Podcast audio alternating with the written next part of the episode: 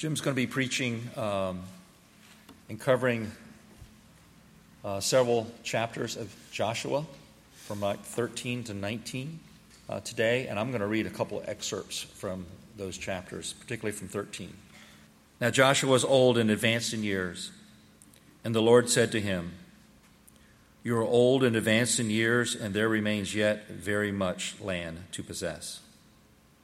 All the inhabitants of the hill country from Lebanon to Mesroth, Maim, even all the Sidonites, sorry, Sidonians, Sidonians, I myself will drive them out from, the, from before the people of Israel.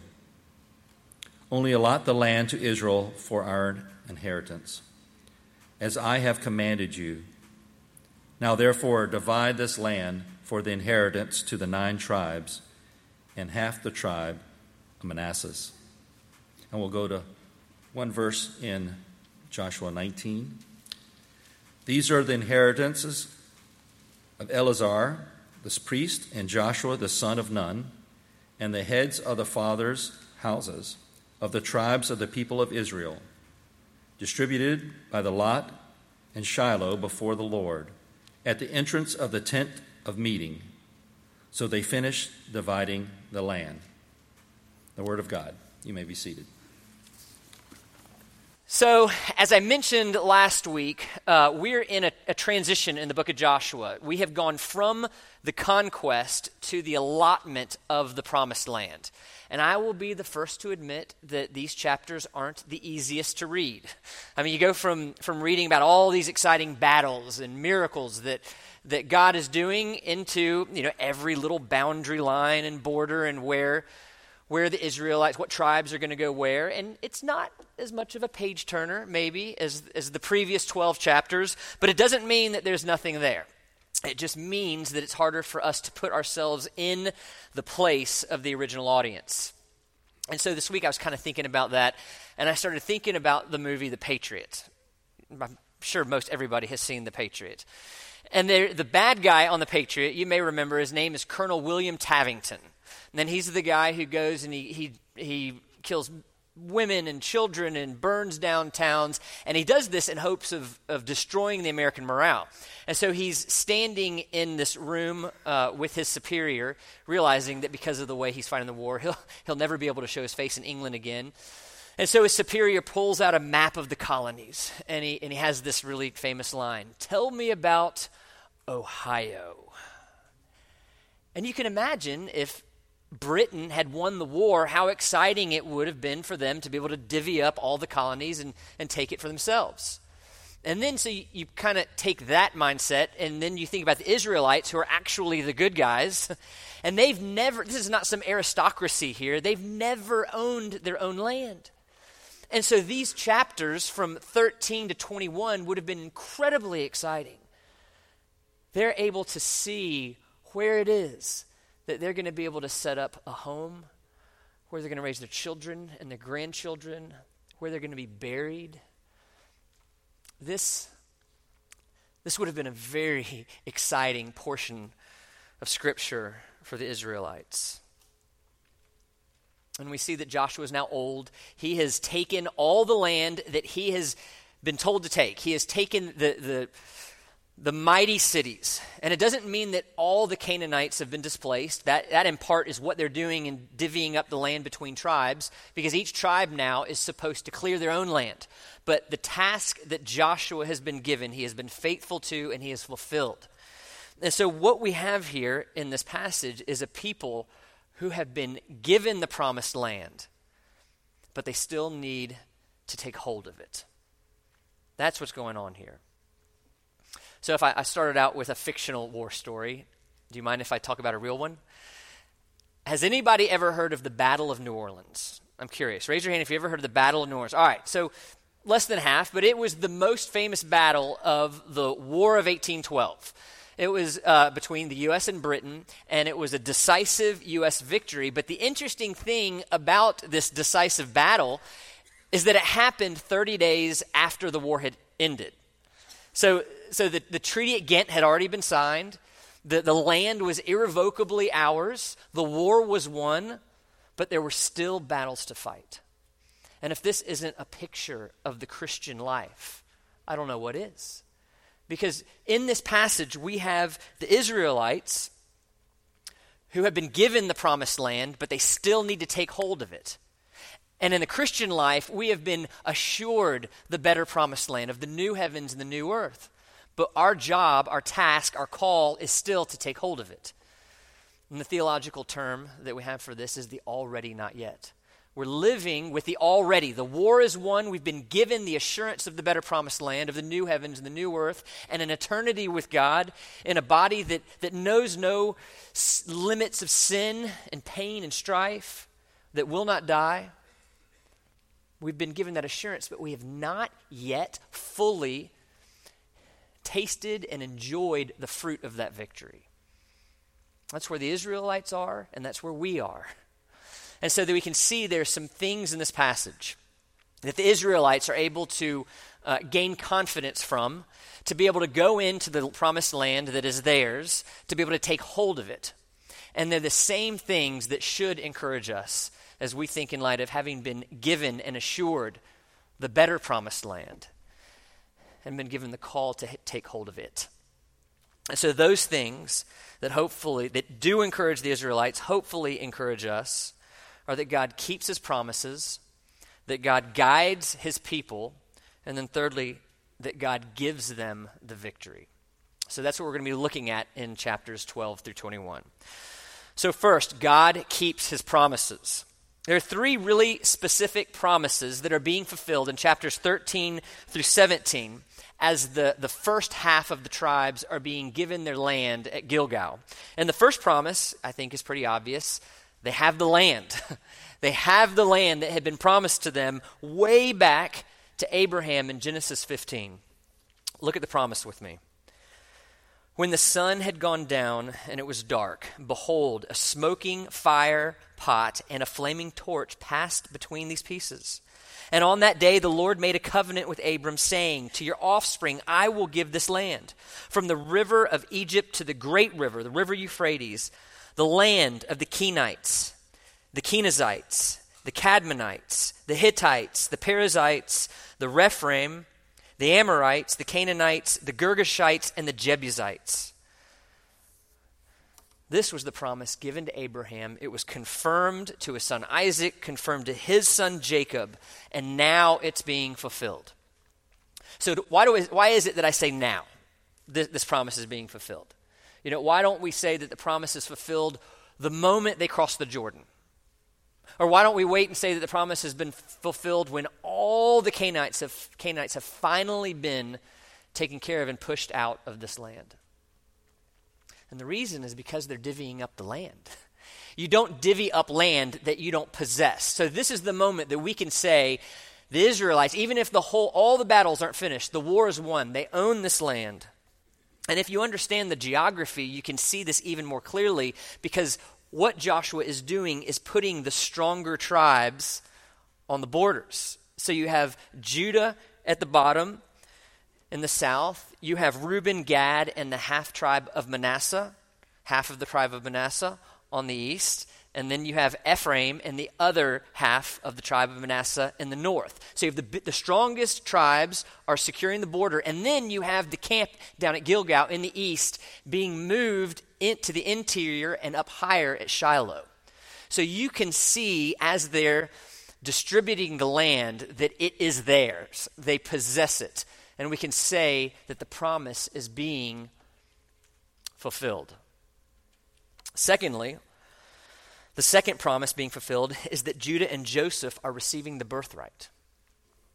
So Judah had become the most prominent of the 12 tribes. And obviously, you probably realize that the, the patriarch of the tribe of Judah is Judah, Jacob's son Judah. But what's odd is that this is his fourth son. And typically the birthright would go to the first son. But the first three sons had eliminated their claim to the birthright because of their sin. Reuben slept with one of his father's concubines, and Simeon and Levi, they had led the massacre against the Shechemites. So they eliminated themselves, and then part of the blessing to the firstborn went to Judah. And notice I did say part, because the other part of the blessing of the firstborn went to Joseph. Joseph, you, know, you notice there isn't just one tribe of Joseph. Joseph son, had two of his sons got the tribes of Ephraim and Manasseh. So that's the portion that goes to Joseph, but Judah was still given the right of rule. Judah was going to be the prominent the prominent tribe. Look at Genesis 49 where Jacob is blessing his sons. The scepter shall not depart from Judah, nor the ruler's staff from between his feet, until tribute comes to him, and to him shall be the obedience of the peoples.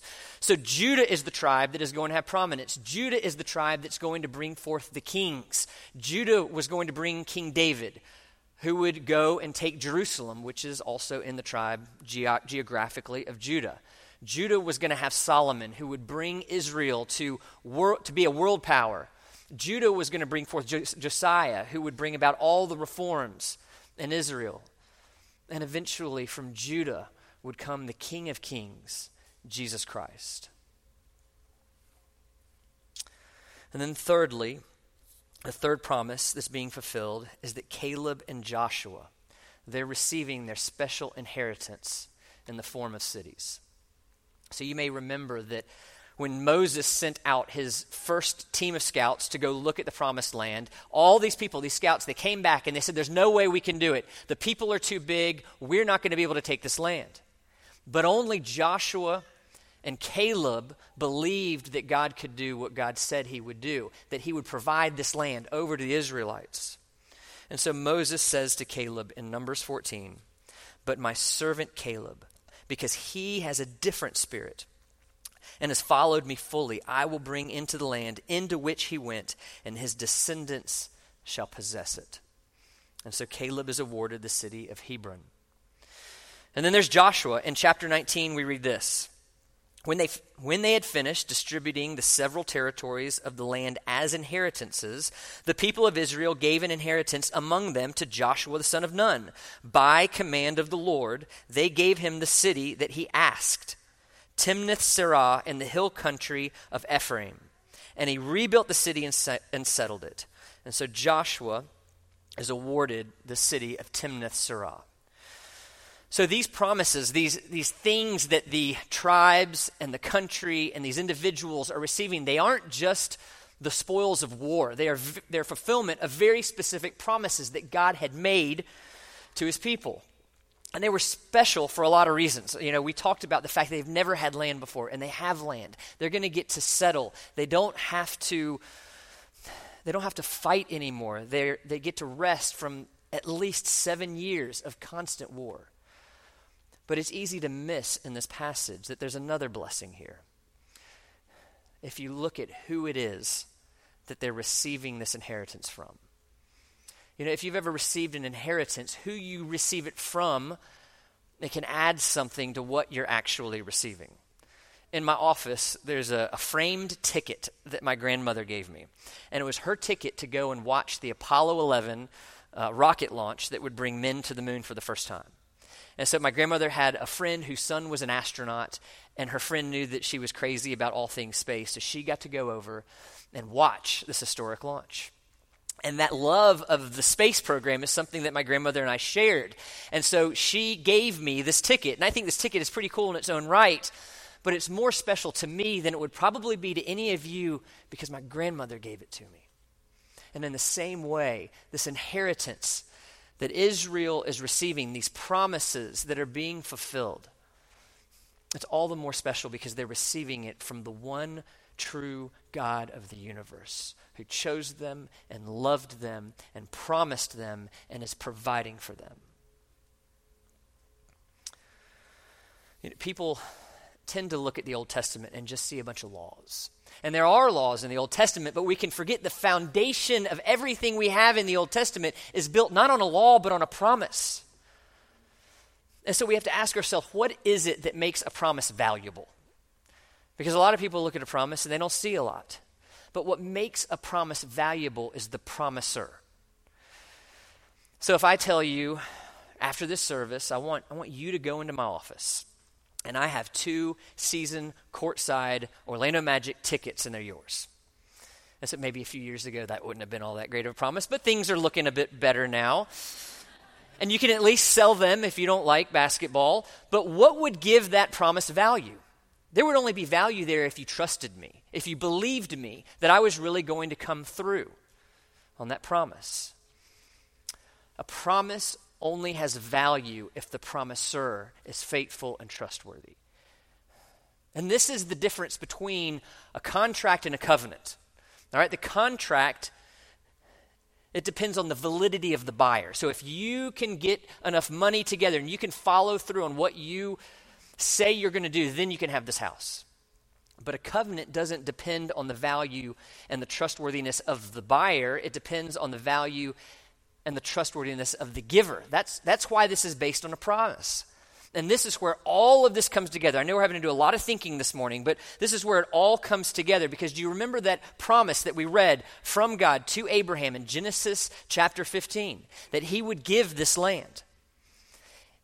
That isn't a contract, it's a covenant. He makes a covenant with Abraham, Abram at that time.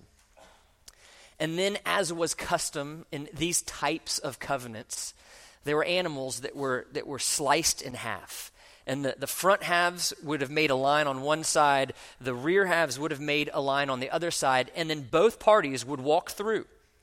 And they would symbolize because, because it's on them it's not on the other person it's on the promise of the promisor both parties would have walked through and they would declare when they do this may this happen to my body if i don't follow through with what i said i was going to do. But what happens god calls abram to go to sleep and god walks through god walks through alone declaring may this happen to my body, Abraham, if you and your descendants are not faithful to the covenant that we're making.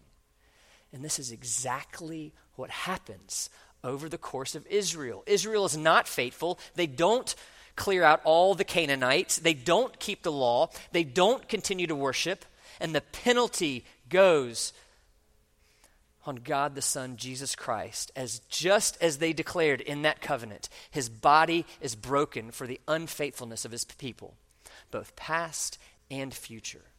This is the Christian message. The Christian hope is that we still get the better promised land because it's based on a promise that God will be faithful. It's not based on a contract that we need to do some things to be able to earn it. It's based on a promise. And this would have been incredibly motivating to the Israelites to go forward, to claim this promised land. And it should be very encouraging to us as well. And I'll be the first to admit that sometimes promises come slowly. You know, kind of like Christmas and birthdays come very slowly to children. You get a little older and birthdays start to come all too fast. Or maybe marriage seems to come slowly to the single. And sometimes children come slowly. Sometimes children leave very slowly. But we have these promises, these hopes, these expectations that we wait for. And the moment that we can finally have the thing that we've been waiting for, what happens? All the waiting kind of just goes away. We forget that we ever had to wait because we, we have what it is that we've been promised. And there will come a day when we have what we've been promised, not just the already, but the, but the not yet. And in that day, we will forget all the waiting because we will be standing in the better promised land with our God in our glorified bodies for eternity. We serve a God who keeps his promises, and that should motivate us to go out and take hold of what it is that we're promised. Secondly, we see that God guides his people. And this is a really interesting one for me because it, it kind of all clicked for me over the course of this week. But did you see the ways that the tribes were divided? There were kind of two different divisions. You had the first one at Gilgal, and it seems kind of pragmatic, doesn't it? I mean, it makes sense. We put the, the strong tribes around the sides. You know, Moses made some promises to the tribes east of the Jordan. We're going to keep that. Moses declared that Levi would not would not have land. They, their inheritance was to be the Lord, and so they would act as the priests for Israel. That makes sense. We're going to go ahead and do that. But then you have this second division at Shiloh where they're doing what? They're casting lots. Casting lots for Simeon and Zebulun and Issachar and Asher and Naphtali and Dan. And so you have Joshua who's identified for the six tribes that are remaining five areas of land, and then one grouping of cities inside the tribe of Judah, and they cast lots to see who goes where.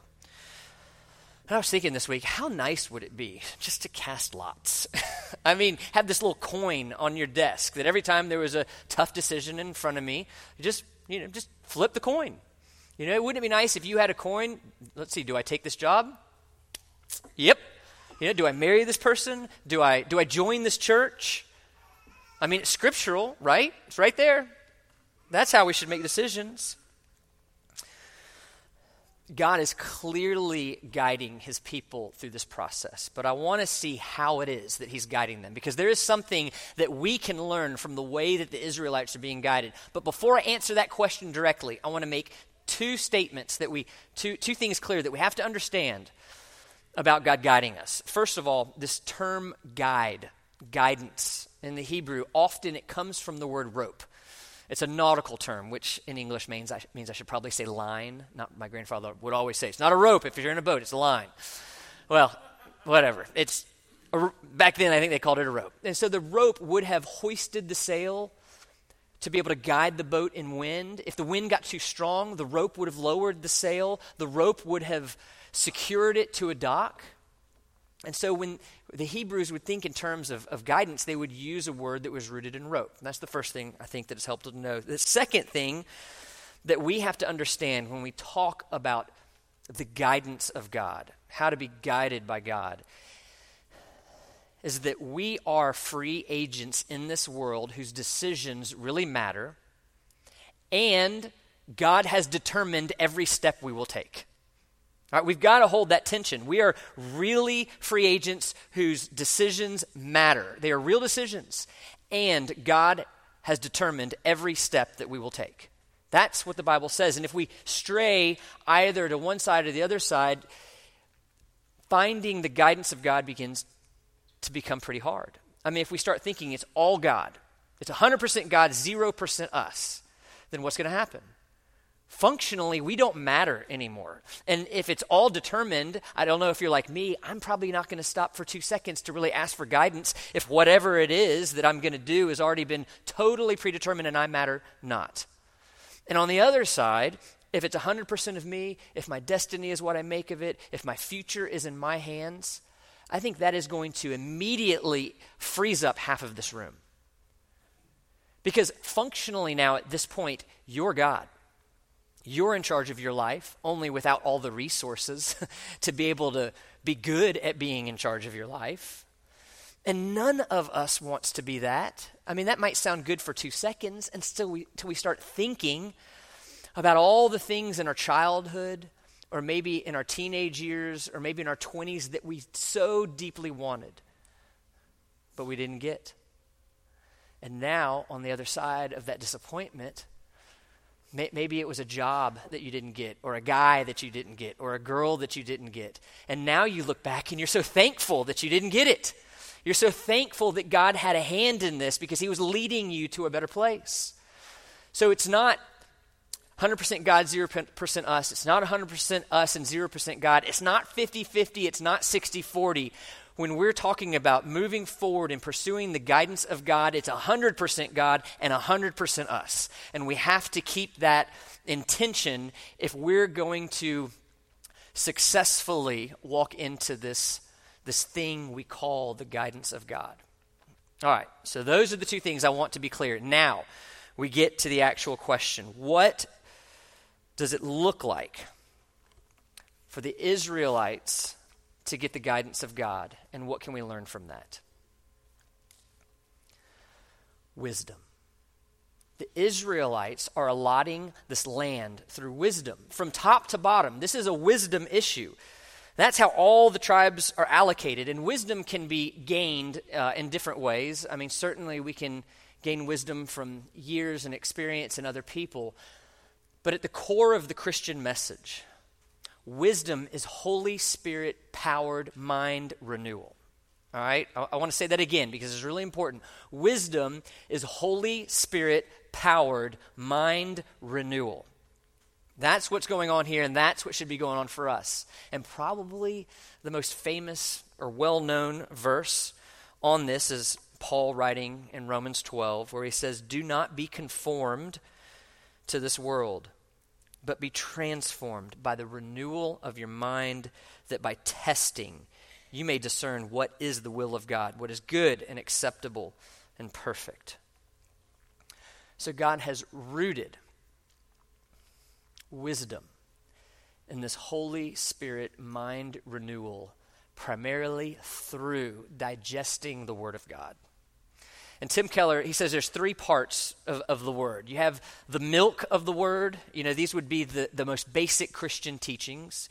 You have the meat of the Word, which would be the, the deeper theological truths. And then you have the hard candy of the Word. This is like the, the wisdom books that just take time to dissolve. And we need to have the power of the Holy Spirit inside us as we digest all three parts of the Word. And the more we do that, the more wise we become,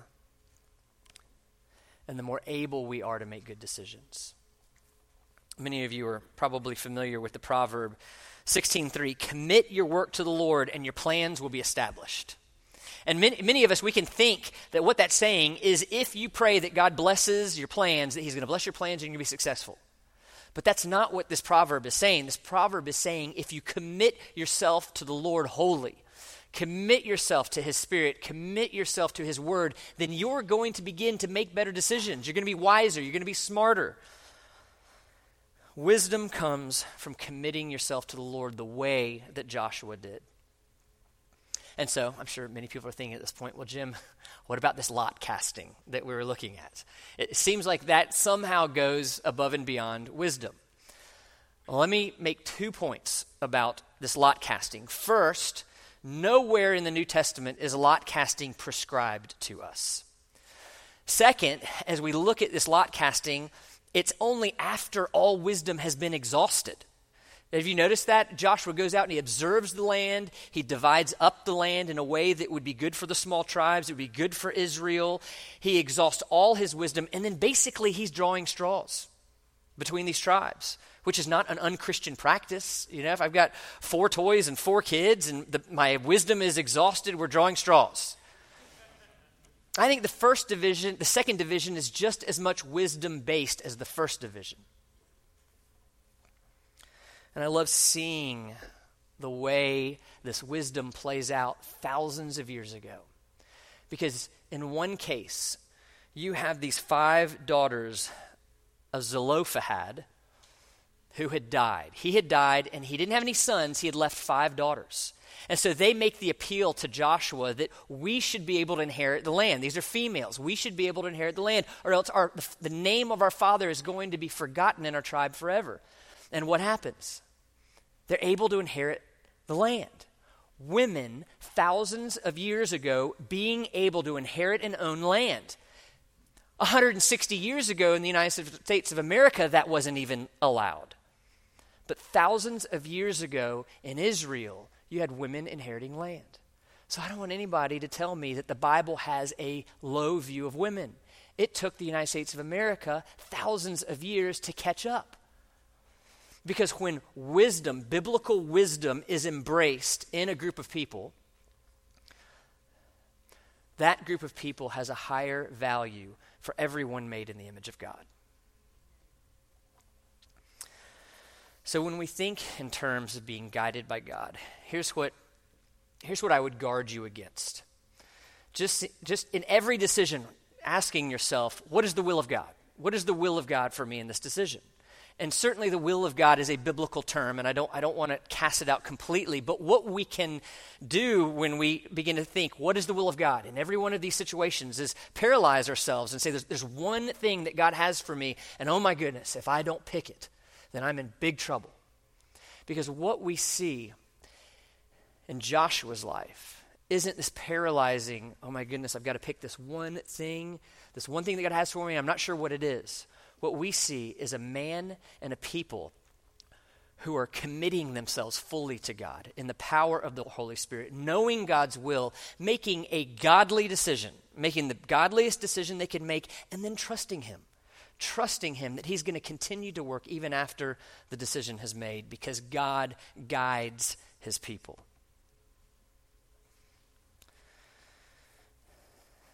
And if we do this, if we commit ourselves to God, if we walk in the power of the Holy Spirit and we digest all parts of His Word, we're in a community of believers, we're praying, then we are going to be able to say, both in the already and in the not yet, the lines have fallen for me in pleasant places. Indeed, I have a beautiful inheritance. That's where God wants to guide us. So God keeps his promises, he guides his people, and then finally, God gives victory. At the end of our passage in chapter 21, we see this great verse. And the Lord gave them rest on every side, just as he had sworn to their fathers. Not one of all their enemies had withstood them. And here it is For the Lord had given all their enemies into their hands. So who gave over the enemies? God. It's God who's fighting for his people. We talked a lot about this when we went over chapter 10. The Lord gives us our victories. And in the Christian life, there are different kinds of victories, but what Joshua is dealing with here is victory in terms of this battle for the land. And the land, again, isn't totally conquered yet, but it's functionally conquered. Joshua has been faithful to do everything that he has been called to do. Now, the task of the Israelites is to maintain that land and to continue that work inside all their tribes, which is, of course, the beginning of Israel's demise because they aren't faithful to that task. And it struck me as odd this week. I was thinking about it and thinking about all these big battles that Israel had won, like major towns, major armies. And now all that's left are these, these little cities that should be easy to conquer. The, the earlier battles, the big ones came easy, but now these smaller ones are the ones that are so difficult. And then I began to think, well, isn't that kind of true of the Christian life? You know, how many of us, for, the victories came easier in the beginning? And then you walk for some years and the victories can seem harder. Because in the beginning, we have this big conversion, this big heart change. We have this massive change in habits. We're, we're making priority and time for Bible, for reading our Bible, for praying, for being with other Christians. We're coming to church. But then over time, the Christian life can become more mundane. We can see addictions start to creep back up. We can see doubts come back in. We can begin to see ourselves making decisions that we never thought we would make in the beginning of our Christian life. My goodness, if Israel in this passage could see Judges chapter 1, I don't think they would have believed it could have even been true. But that happened just one generation after what we're reading here.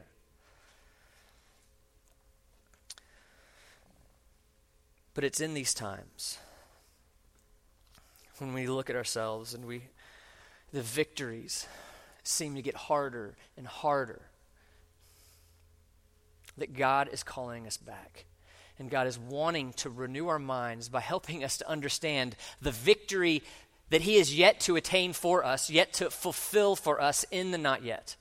And so, what I want to do, wherever we are this morning, if the victories seem to be getting harder, I want us to look at the victory that is coming for all of us who believe in Jesus Christ. And I want to do that by going all the way to Revelation chapter 7.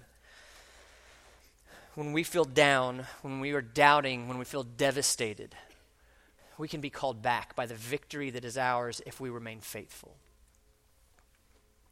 Revelation 7. And all heard the number of the sealed, that is, those sealed with the Holy Spirit, believers, 144,000 sealed from every tribe of the sons of Israel. 12,000 from the tribe of Judah were sealed. 12,000 from the tribe of Reuben. 12,000 from the tribe of Gad. 12,000 from the tribe of Asher. 12,000 from the tribe of Naphtali. 12,000 from the tribe of Manasseh. 12,000 from the tribe of Simeon. 12,000 from the tribe of Levi. 12,000 from the tribe of Issachar. 12,000 from the tribe of Zebulun. 12,000 from the tribe of Joseph. Joseph, 12,000 from the tribe of Benjamin were sealed.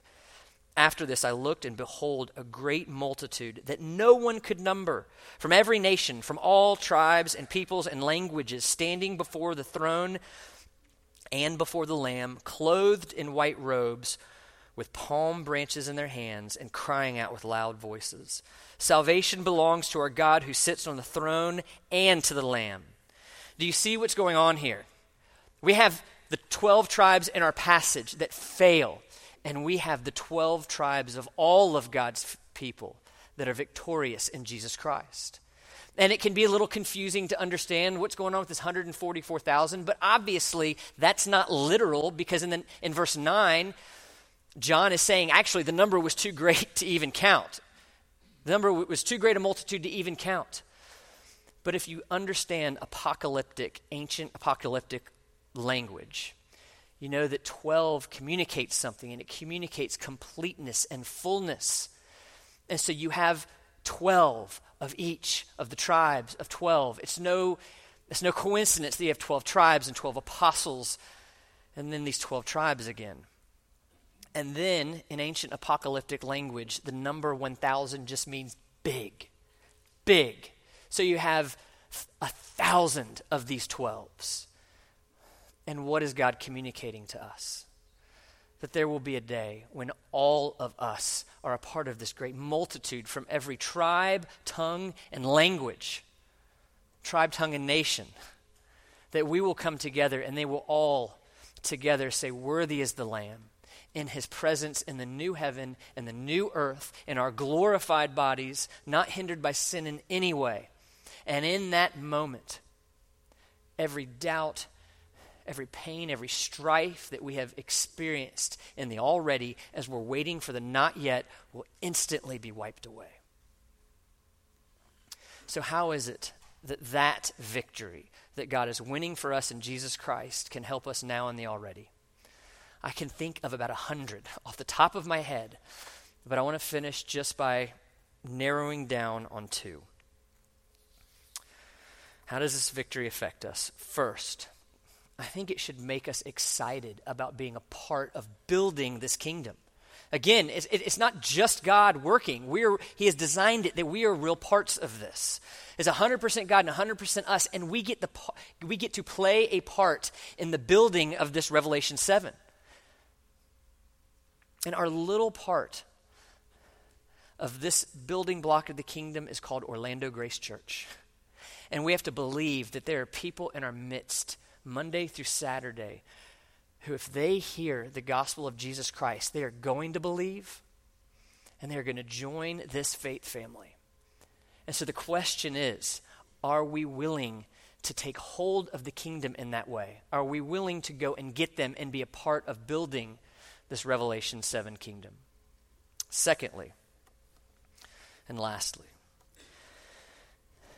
it should motivate us to desire that our little part of the kingdom looks like the big one. Every tribe, every tongue, and every nation. And, and I want to be heard very clearly here. I am not calling for an affirmative action in the church.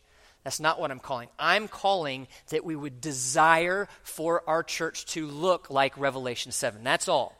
And, and in that, if we're, we need to be honest with ourselves. We need to ask ourselves, why is it that lots of people groups in our midst are not coming through these doors? Are there things we can do to better engage these people? And I'm not asking anybody to apologize for the color of our skin. Everybody's color of their skin is beautiful, but we we need to pray. Are there ways we can engage people in our community who don't look like us?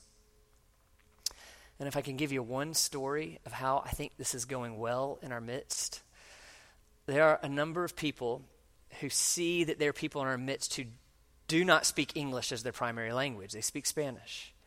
And God has been moving in the hearts of a few people in our midst to see what we can do about providing live translations or, or dubbed sermons and begin to more effectively reach out to the Spanish speaking culture. And I love this for so many levels, least of which because I had nothing to do with it.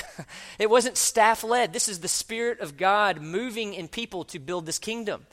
But I love it because it's driving us to engage people that don't look like us, that aren't going to be easy to reach, because we know what Revelation 7 looks like, and we want to at least try, by God's grace, to emulate what He has told us that His kingdom will look like. If we're going to take hold of what God is promising to us, we have to believe deeply that it's God who's going to give us this victory. So, where, where are you hindered today in taking hold of what is promised to you? Let me ask this in a different way. In what ways is the inheritance that is coming your way not clear and compelling?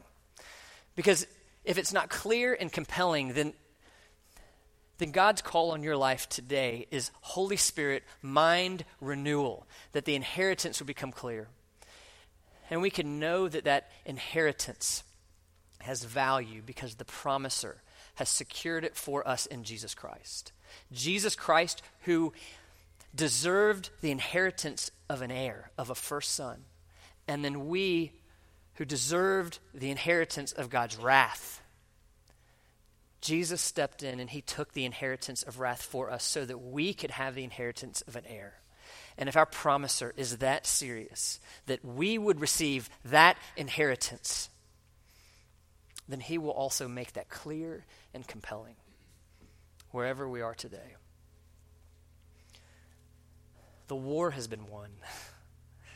The battles remain, but the war has been won, and we have to have that in our mind every day if we are going to be fruitful and successful in the already as we patiently await the guaranteed not yet. Let's pray. God, we are so thankful to be able to come here, as Chuck said, stepping out of busy lives, confusing lives, in some cases painful lives, that you would draw us into worship Sunday after Sunday to focus us and send us and fuel us on the mission that you've called us to and sent us out to be a part of. So I pray that this inheritance that we have in the not yet would be, would be more clear today than it was yesterday, here in the already, and that we would be motivated and joyful and desire to be a part of this kingdom building, knowing that one day we will be a part of this Revelation 7 kingdom who will sing together across every boundary that we know in this world. Worthy is the Lamb. We thank you and we pray this in the power of the Holy Spirit and in the name of Jesus Christ. Amen.